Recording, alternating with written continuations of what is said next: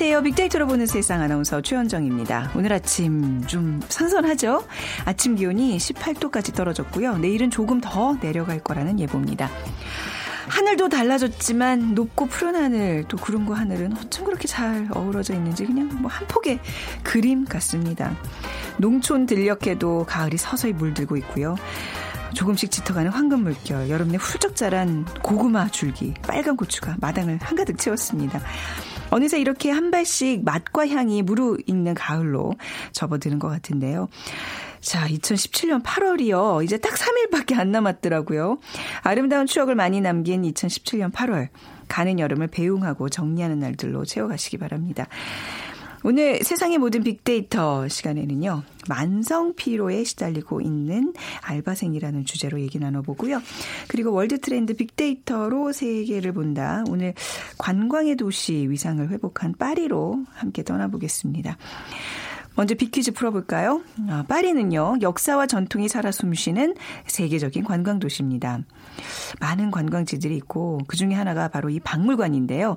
이곳은 영국의 대형 박물관 바티칸 시티의 바티칸 박물관과 함께 세계 3대 박물관으로 꼽힙니다. 1190년에 지어졌을 당시에는 요새에 불과했지만 16세기 중반 왕궁으로 재건축되면서 그 규모가 커졌고요. 1793년 궁전 일부가 중앙미술관으로 사용되면서 박물관으로 탈바꿈하기 시작했습니다. 자, 밀로의 비너스, 레오나르도 다빈치, 모나리자가 전시되어 있는 이 박물관의 이름 무엇일까요? 1번 공룡 박물관, 2번 로봇 박물관, 3번 항공우주 박물관, 4번 루브르 박물관. 오늘 두 분께 커피와 도넛 모바일 쿠폰 드리겠습니다. 정답 아시는 분은 휴대전화 문자메시지 지역번호 없이 샵 9730으로 보내주세요. 짧은 글은 50원, 긴 글은 100원의 정보 이용료가 부과됩니다.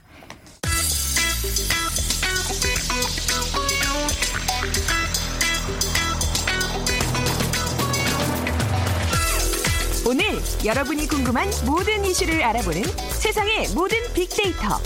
연세대 박희준 교수가 분석해드립니다.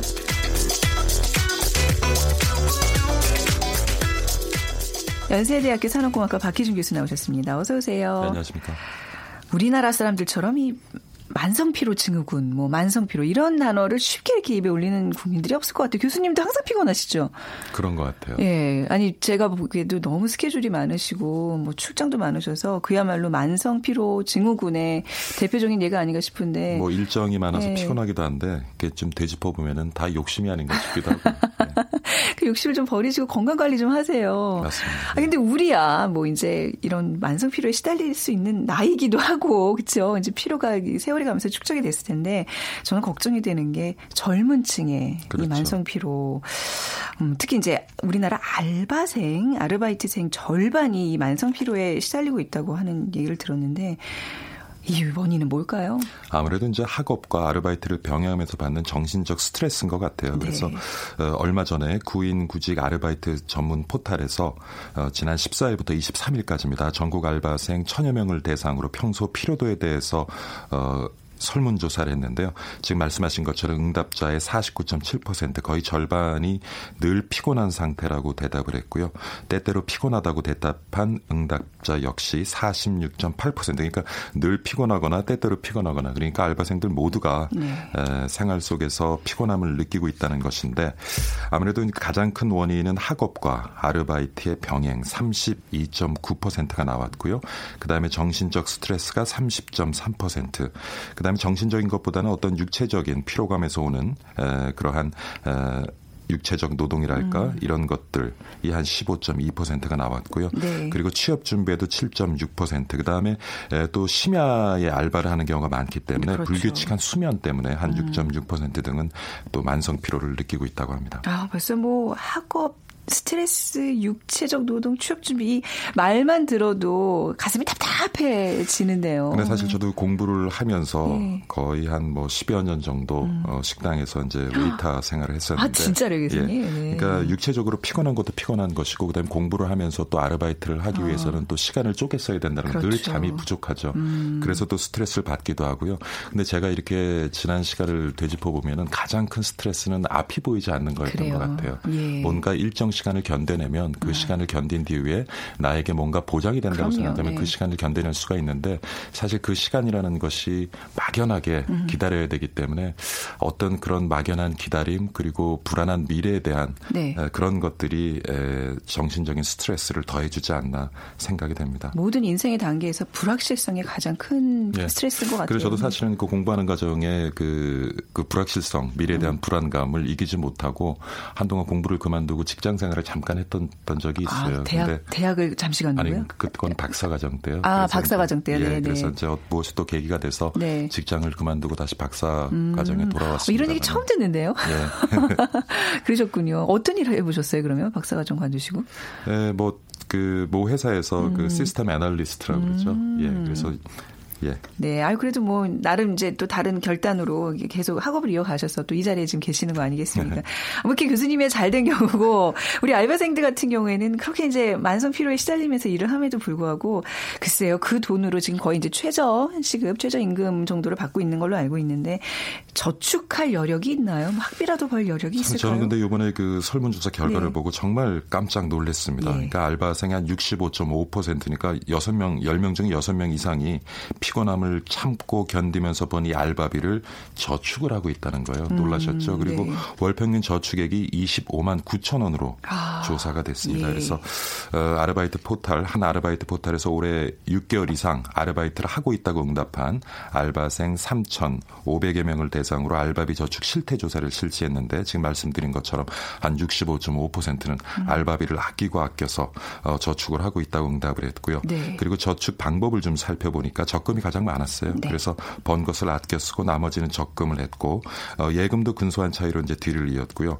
그다음에 또 이렇게 뭐 재테크에 벌써 관심이 있는 그런 알바생들도 많은 것 같아요. 저축보험 펀드, 음. 주택 청약 등을 통해서 어. 또 재테크를 작은 돈이지만 그 네. 그 돈을 아껴서 참 기특하죠. 네, 예, 재테크를 네. 생각하고 있는 학생들도 있었습니다. 음, 아, 그래도 월 평균 한 25만 원 정도 저축을 하고 있다는 거는 그래도 이게 차곡차곡 쌓이면 또 목돈이 되는 거잖아요. 예. 어, 아무튼 정말 생각보다 저는 뭐 전혀 이런 그냥 근근히 생활하는 정도인 줄 알았는데 이제 뭐 굉장히 아껴 먹고 아껴 쓰고 이러겠죠. 그죠? 예. 자, 그런데 저축하는 금액의 비중은 알바비 한 몇 퍼센트 정도 되는 거예요? 그래서 이게 월 평균 저축이 한 25만 원 이상 된다고 하니까 도대체 네. 그러면 알바 알바비로 얼만큼 그쵸? 벌까 참 네, 궁금한데. 그래서 알바비 중 저축하는 금액의 비중은 한 10% 이상 20% 미만이 가장 많았어요. 한 26.2%로 나타났고요. 그러면은 전체 알바를 통해서 이제 버는 액수를 짐작해 볼 수가 있겠죠. 그리고 20% 이상 30% 미만이 20.4% 그리고 10% 미만은 한 17.2%가 뒤를 이었고요. 50% 이상을 저축한다고 응답한 알바생도 14.5%를 차지했습니다. 굉장히 네. 뭐 아껴 쓰고 있다고 봐야겠죠. 있죠. 그리고 반면에 저축을 하고 있지 않다고 응답한 음. 1,187명을 대상으로 저축을 하지 않는 이유에 대해서 한번 물어봤습니다. 못 하고 있는 이유란 그렇죠. 하지 않는 것이 아니라 네. 못 하는 이유겠죠. 네. 수입 대부분 이제 생활비 용돈으로 음. 사용해서가 97.7% 그러니까 대부분이 이제 학비를 벌고 또 생활비를 벌면서 어, 알바로 버는 돈이 늘 부족한 것이겠죠. 네. 그리고 또 수입이 규칙적이지 않아서 아, 까 그렇죠. 이제 예금 뭐 펀드 얘기도 했습니다만은 네. 어떤 뭐 알바를 통해서 규칙적인 수입 수입이 보장이 된다면은 또 나름대로 어떤 뭐 아껴도 보고 재테크 의 계획도 음. 설계해 보겠지만은 일단 수입이 규칙적이 않아서라고 응답한 분들이 한 20.4%가 되고요. 네. 그 다음에 또 알바를 하면서 또 갚아야 될 빚이 있는, 음. 그러니까 빚을 갚아야 되기 때문에 저축할 여유가 없다라고 응답하신 분들이 한 14, 13.4% 정도가 됩니다. 네. 그러면 지출을 이제 뭐 기본적인 생활에 필요한 부분들을 하겠지만 어떤 항목이 가장 많은 비? 뭐 대부분 짐작하실 거예요. 식비하고 결국 아, 주거비죠. 뭐 기본적인 네. 생활비가 거의 한 70% 가까이 되고요. 네. 그다음에 이제 쇼핑, 음주, 개인 용돈 등이 한 13.3%, 음. 문화생활, 취미생활도 7.1%, 3.1%로 뒤리이었는데 대부분 뭐 알바생들이 알바하는 이유는 뭐 일부 알바생들이 유흥비를 벌기 위해서 알바한다는 뭐 얘기도 있습니다. 대부분은요. 네. 어, 학비를 충당하고 그 다음에 네. 학업을 병행하면서 그 생활비를 충당하기 위해서 그렇죠. 알바를 하는 것으로 보여집니다. 네, 학자금도 이제 대출 이런 것도 갚아야 되고 이런 저런 이웃들 때문에 허리띠를 졸라매고 있는 모습을 지금 보고 계시는데 그래서 알바생들이 피곤함을 달래기 위해서 이 카페인을 또 과다 섭취하는 것으로 나타났어요. 하긴 예. 요즘 젊은 층들 그 마시는 음료, 예, 에너지 음료 그게 예, 굉장히 참. 고 카페인 함유 음료인데 말이죠. 그걸 그렇죠. 많이들 마시더라고요. 예, 그래서 에, 말씀드린 것처럼 이제 잠이 부족하니까 네. 그런 이제 에너지 음료들을 통해서 카페인 과다 섭취를 하고 있는 것 같고요. 정치, 전체 응답자 한 86.6%가 피곤함을 달래기 위해서 커피나 에너지 음. 료 등 카페인을 섭취하고 있다라고 답을 했습니다. 그리고 네. 알바생 10명 중한 2병 정도는 스스로가 판단하기에 스스로가 이미 카페인에 중독되어져 있다라고 생각을 하고 있는 것 같고요. 음. 중독 여부와 상관없이 카페인 섭취량을 줄이고자 시도, 시도한 적이 있는 알바생도 뭐 47.4% 그러니까 본인 스스로가 중독됐다는 걸 알. 알고 이제 네. 그 중독 증세를 없애기 위해서 카페인 섭취를 줄이고자 노력하는 알바생도 거의 절반에 이르는 것으로 보이는데요.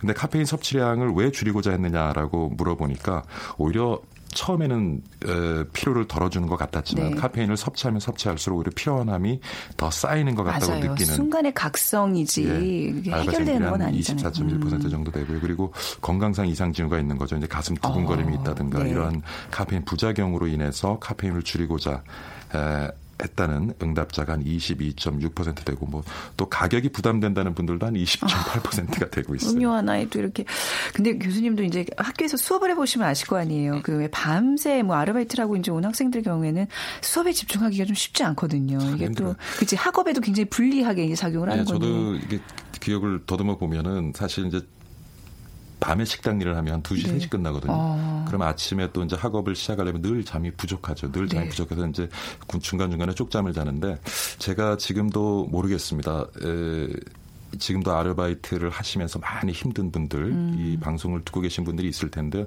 저는 어떤 생각을 했냐면 그 그냥 내가 가고자 하는 곳으로 가기 위한 거쳐야 되는 과정으로만 여기게 되면 굉장히 피곤함이 더합니다. 아, 그런데 그 과정에서도 네. 뭔가를 배우고자 아, 노력을 한다면은 그 예, 그러니까 아. 단지 아르바이트를 하는 것이 내가 지금 필요한 학비와 생활비를 벌기 위한 수단으로만 이해를 하시면 굉장히 피곤하시고요. 네. 그렇지만 그 과정 속에서도 내가 뭔가를 배워서 아. 지금 내가 이 과정을 통해서 배운 것을 나중에 내가 무엇인가 원하는 것을 얻을 때 네. 좋은 기반이 될 것이라고 생각을 하면 어. 예를 들면 저는 사실은 이제 아르바이트를 하면서 손님들을 대할 때 네.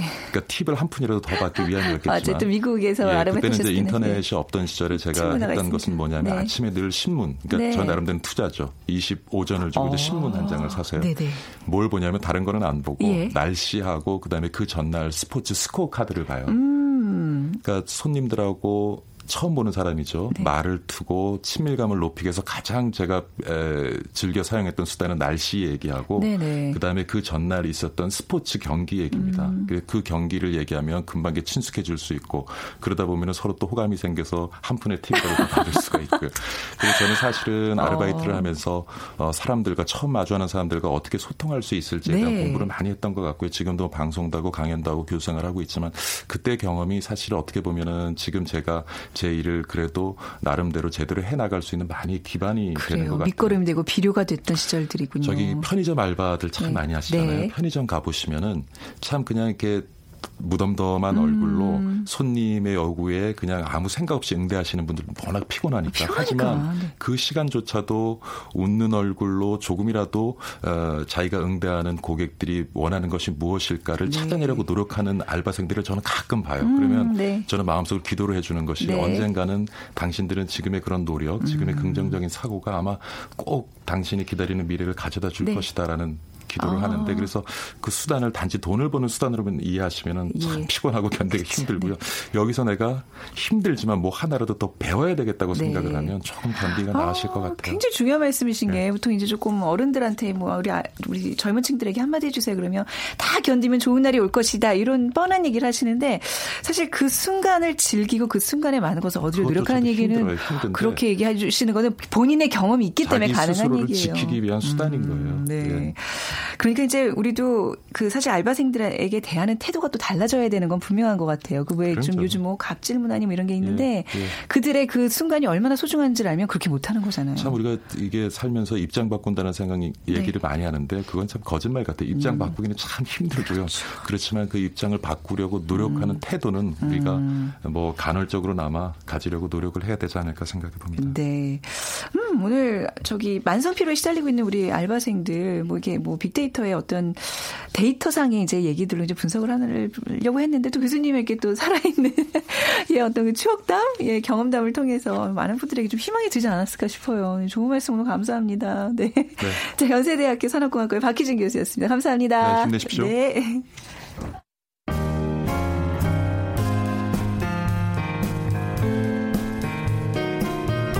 미래를 예측하는 힘, 세상을 보는 새로운 창, 빅데이터로 보는 세상. 최원정 아나운서와 함께합니다.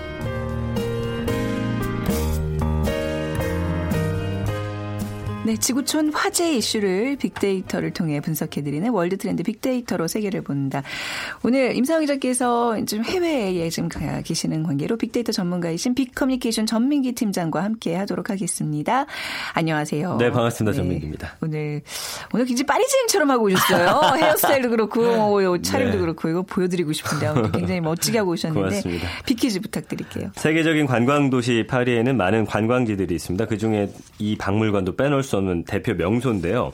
영국의 대형 박물관 그리고 바티칸 시티의 바티칸 박물관과 함께 세계 3대 박물관으로 꼽히는 곳입니다. 밀로의 비너스, 레오나르도 다빈치 모나리자가 전시되어 있는 이 박물관의 이름은 무엇일까요? 1번 공룡 박물관, 네. 2번 로봇 박물관, 3번 항공 우주 박물관, 4번 루브르 박물관. 네. 요 하나 빼고 나머지 세 개는 참 우리 아들이 좋아하는 박물관들인데 어떻게 이렇게 보기도 이렇게 잘 뽑아주셨는지 하여튼 빅데이터로 보는 세상 앞으로 정답과 함께 여러분들의 의견 보내주시기 바랍니다. 휴대전화 문자메시지 지역번호 없이 샵 9730입니다. 짧은 글 50원 긴 글은 100원의 정보 이용료가 부과됩니다. 자 파리 뭐 하면 그냥 대표적인 관광 명소죠. 네. 파리 가보셨나요? 네, 가봤죠. 저는. 어, 네, 예, 신혼여행 때도 갔고요. 어, 저도 신혼여행 때 그냥 파리 네. 한번 가기에 전부인데. 사실 임상훈 기자님도 파리에 계시잖아요. 지금 파리에 네. 계세요. 네. 저기 특파원 연결해서 파리의 현지 상황 좀 들어보도록 하겠습니다. 하고 싶으나 지금 연락이 안 되는 관계로. 네. 파리가 근데 최근에 이제 일단 테러 때문에 관광객들이 이제 많이 좀 줄고 음. 앞으로 불안해서 이제 찾을 수 없는 도시라고 생각했는데 그럼에도 불구하고 관광 도시의 위상을 지금 회복하고 있다고요. 네, 2015년 이후에 이제 뭐 잇따른 어, 대형 테러가 있었습니다. 세계 최고의 관광 도시 라는 명성에 좀 사실은 누가 됐었는데 2016년을 암흑기라고 부르더라고요. 네. 그만큼 네. 관광객이 많이 없었다라는 건데 네. 프랑스 지역 관광청이 올해 상반기 파리하고 그 수도권 일대를 이제 일드 프랑스라고 부르는데 여길 방문한 관광객 수가 1,600만 명을 음. 기록을 했대요. 근데 이 정도면 많이 온 건지 아닌지 잘 모르실 텐데 최근 10년 사이에 네. 가장 많은 그런 어. 수라고 합니다. 예. 그래서 파리하고 일드 프랑스를 찾는 관광객 수가 지난해 같은 기간 대비해서도 14.6% 늘었고요. 다른 지역도 이제 6.4% 늘었습니다. 네. 아무래도 이제 테러 직후에 많은 사람들이 불안하다 보니까 파리의 발길을 끊었었는데 최근에 일본하고 중국 관광객들이 다시 좀 파리를 많이 찾는다고 음. 합니다. 네. 그러면서 어 일본인 관광객 같은 경우는 지난해보다 한 40.5% 늘었고요. 중국인 같은 경우는 한 29.5%. 뭐 이 밖에 미국인 관광객이 한 114만 명이 지금 파리를 찾았다고 하니까 이건 지난해 같은 기간보다 20% 증가한 수치래요. 음. 예, 전 세계적으로 이제 많은 사람들이 다시 파리를 찾고 있는 그런 네. 움직임이 있습니다. 그러니까 사실 이런 테러들이 반복되면 내 신변의 안전 때문에 찾기가 좀 두려울 텐데 그럼에도 네. 불구하고 관광객들이 다시 발길을 이어가고 있어요. 이 이유가 뭘까요? 좀 정부의 노력이 가장 컸던 것 아, 그런 같아요. 그런 건가요? 네, 어떤 노력? 예. 어, 병력도 좀 배치를 많이 하고 네. 그다음에 사실은 뭐 잇따른 테러 때문에 어, 정부가 돈을 좀 많이 투입을 했습니다. 네. 지난 1월에 한 134억 원을 투입해가지고 캠페인을 또 시작했고 음. 전 세계에다가 안전하다라는 것을 알리기 위한 노력들을 좀 많이 했고요. 네. 그러면서 어, 작년이 워낙 관광객이 줄다 보니까 음. 좀 낙후한 시설들을 좀 정비를 많이 했다고 합니다. 숙박 시설 보수하고 또 가격을 조금 낮추면서 서비스 질을 올리는데 네. 어, 오히려 노력을 하다 보니까 어, 그 이후에 지금 지금 음, 많은 관광객이 어, 찾고 있다라는 그런 분석입니다. 그렇군요. 정부의 노력이 있었다. 근데 관광객은 늘고 있지만 여전히 이제 그런 어떤 뭐 아이스를 비롯한 어떤 이제 뭐 테러를 하고 있는 그런 집단에서는 유럽 을 대상으로 이 항상 그 유럽 쪽에서도 많이 일어나고 있잖아요. 이런 대도시들이 네. 타겟인데 말이죠. 그렇죠. 네. 보통 이제 터키 그다음에 영국 음. 프랑스, 벨기에가 주 타깃이었는데 네. 최근에 보니까 바르셀로나에서도 일어나고 그렇죠. 네. 바르셀로나 그다음 핀란드에서도 핀란드 그렇죠. 처음으로 이제 네. 테러가 네. 있었고요. 어 이게 이제 사실은 그런 지역들을 유럽에서는 테러 청정 지역이라고 불렀었는데 음. 이제는 뭐 프랑스, 독일, 영국뿐만 아니라 이런 테러 청정 지역까지도 IS들이 많이 노리고 있기 때문에 사실은 뭐 좀 사실은 마음적으로는 불안한 상태인데 네. 그럼에도 불구하고 어 아무래도 좀 어 마음에 그렇잖아요. 우리 남한 사람들도 사실 외국에서 봤을 때는 굉장히 전쟁이 일어날 것 같은 불안감을 느끼지만 네. 저희는 그냥 워낙 잦은 일이다 보니까 그거를 외국에서는 굉장히 신기하게 바라본대요. 그렇잖아요. 어떻게 저렇게 태어날까? 네, 근데 테러도 네. 이제는 좀 반복되다 보니까 아. 사람들이 좀 무뎌졌다라는 반응도 있더라고요. 네. 그래서 어쨌든 말씀드린 대로 이제는 그 이라크랑 시리아가 거점 지역이었는데 네. 여기가 이제 함락이 되다 보니까 조직 결속을 위해서 유럽의 테러를 더 늘리려 하고 있고 음. 그 거점이 어, 북아프리카 쪽으로 이동을 해왔어요. 네. 아무래도 저 서쪽에 있는 뭐 스페인이라든지 이탈리아 이런 곳들이 좀 가까워졌거든요. 네. 그러다 보니까 유럽 테러를 더 많이 자행하는 그런 결과가 나타나고 있습니다. IS 전사들의 위험한 귀향 때문에 유럽이 초비상 사태라는데 이건 어떤 내용인가요? 그러니까 이제 유럽에서 사실은 그 IS 쪽으로 어, 합류가 됐던 그런 사람들이 많이 있는데 이 사람들이 이제 말씀드린 대로 시리아나 이라크 쪽에서 거점을 잃다 보니까 고향으로 돌아오는 그런 상황이 벌어진 겁니다. 그래서 어, 유럽 출신 전사들이 유럽 땅에서 일을 벌이기 위해서 본국으로 돌아오는 그런 움직임을 많이 보이고 있고요. 그래서 유럽연합 대테러 대응기구 유럽 급진주의 인식 네트워크가 이제 지난달 발표한 자료를 봤더니 네.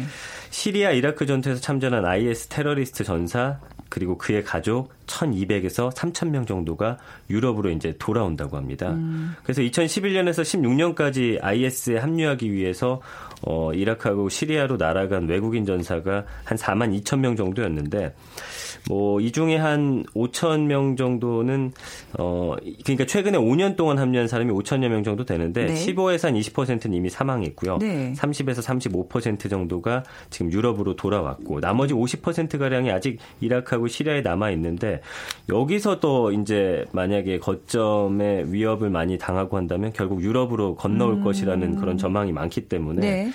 이 사람들이 유럽으로 다 어. 건너왔을 때 그때가 사실은 더 위험한 순간이 야. 아닐까 생각이 근데 이 지금 통계가 그 5천여 명인데 15% 20% 이미 사망했다는 얘기가 이게 어떤 일로 지금 사망한 거예요? 뭐 이런 식의 뭐 테러나 아 그쪽 네. 이제 시리아나 이라크 네. 쪽에서 네. IS로 활동하다가 네. 거기 이제 공격을 당해가지고 아, 사망을 한 거죠. 그렇군요. 네. 네. 아 그 비율이 좀 커서 좀 좀 놀랐어요. 네. 네.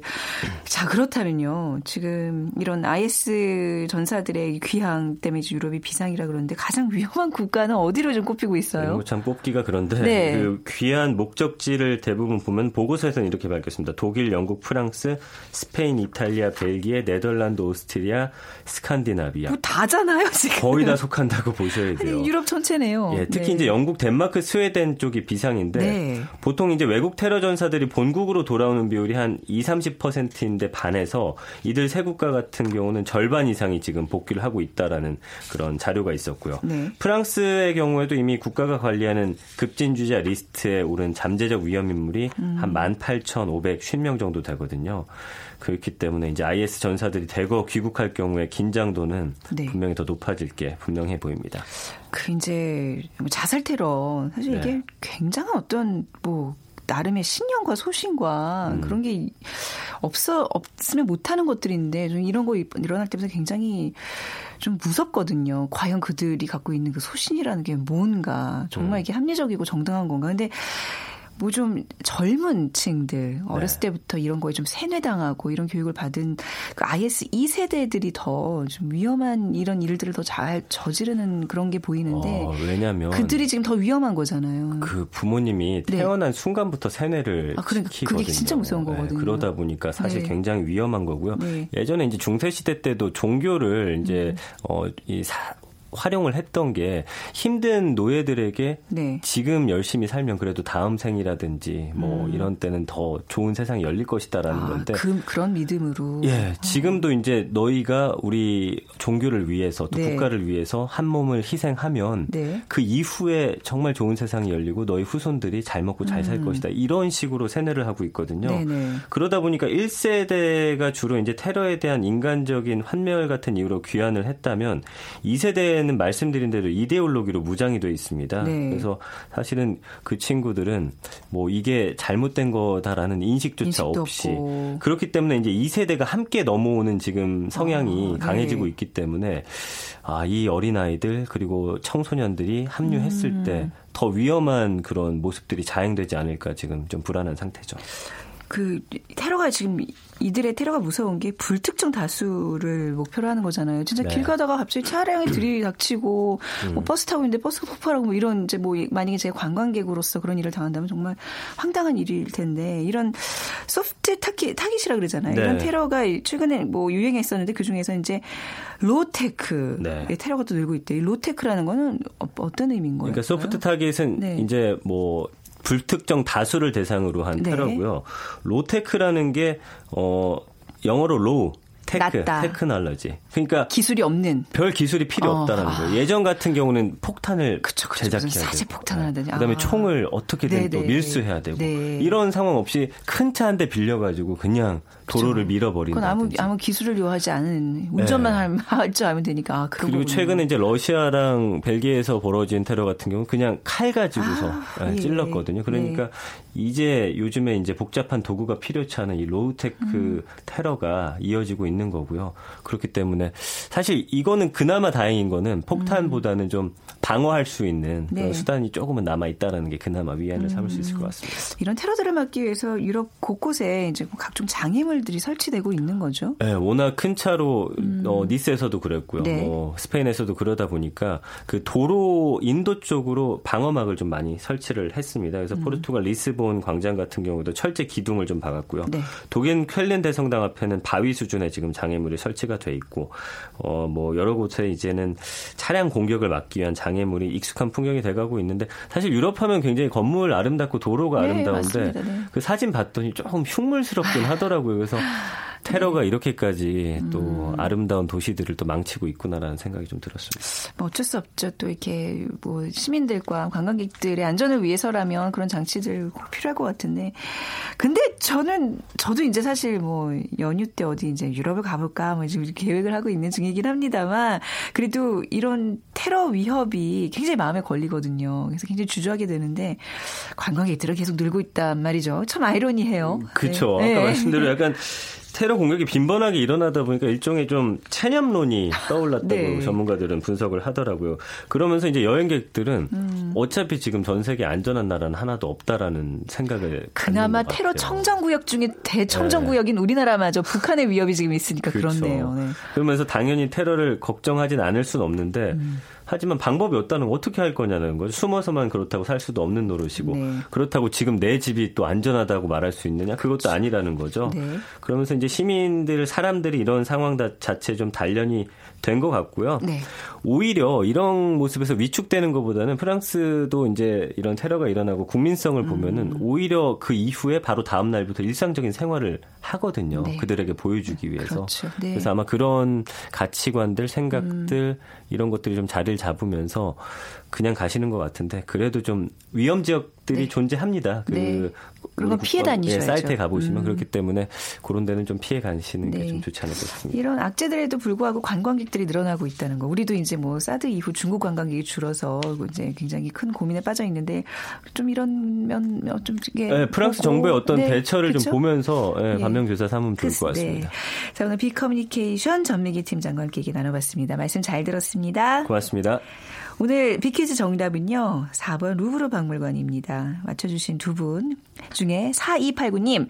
아, 저희 오늘 박희준 교수님과 얘기 나눴던 만성피로 알바생들 얘기 들으시면서 4289님. 알바 중에서 돈을 제일 잘 버는 알바는 제시카 알바입니다. 하셨어요. 분명히 이분은 아재실 거라고 믿습니다. 감사합니다. 우리 아재님. 그 4151님. 해외 첫 여행지였습니다. 루브르 박물관 파리 가요. 얼마나 설레고 잠 못 이뤘는지 정말 내 인생 최고였습니다 하셨는데요. 아, 오늘 아무튼 뭐 파리 얘기 들으면서 잠깐 파리에 다녀오신 느낌 가지셨길 바라면서 이 시간 마무리하겠습니다. 지금까지 아나운서 최현정이었습니다. 고맙습니다.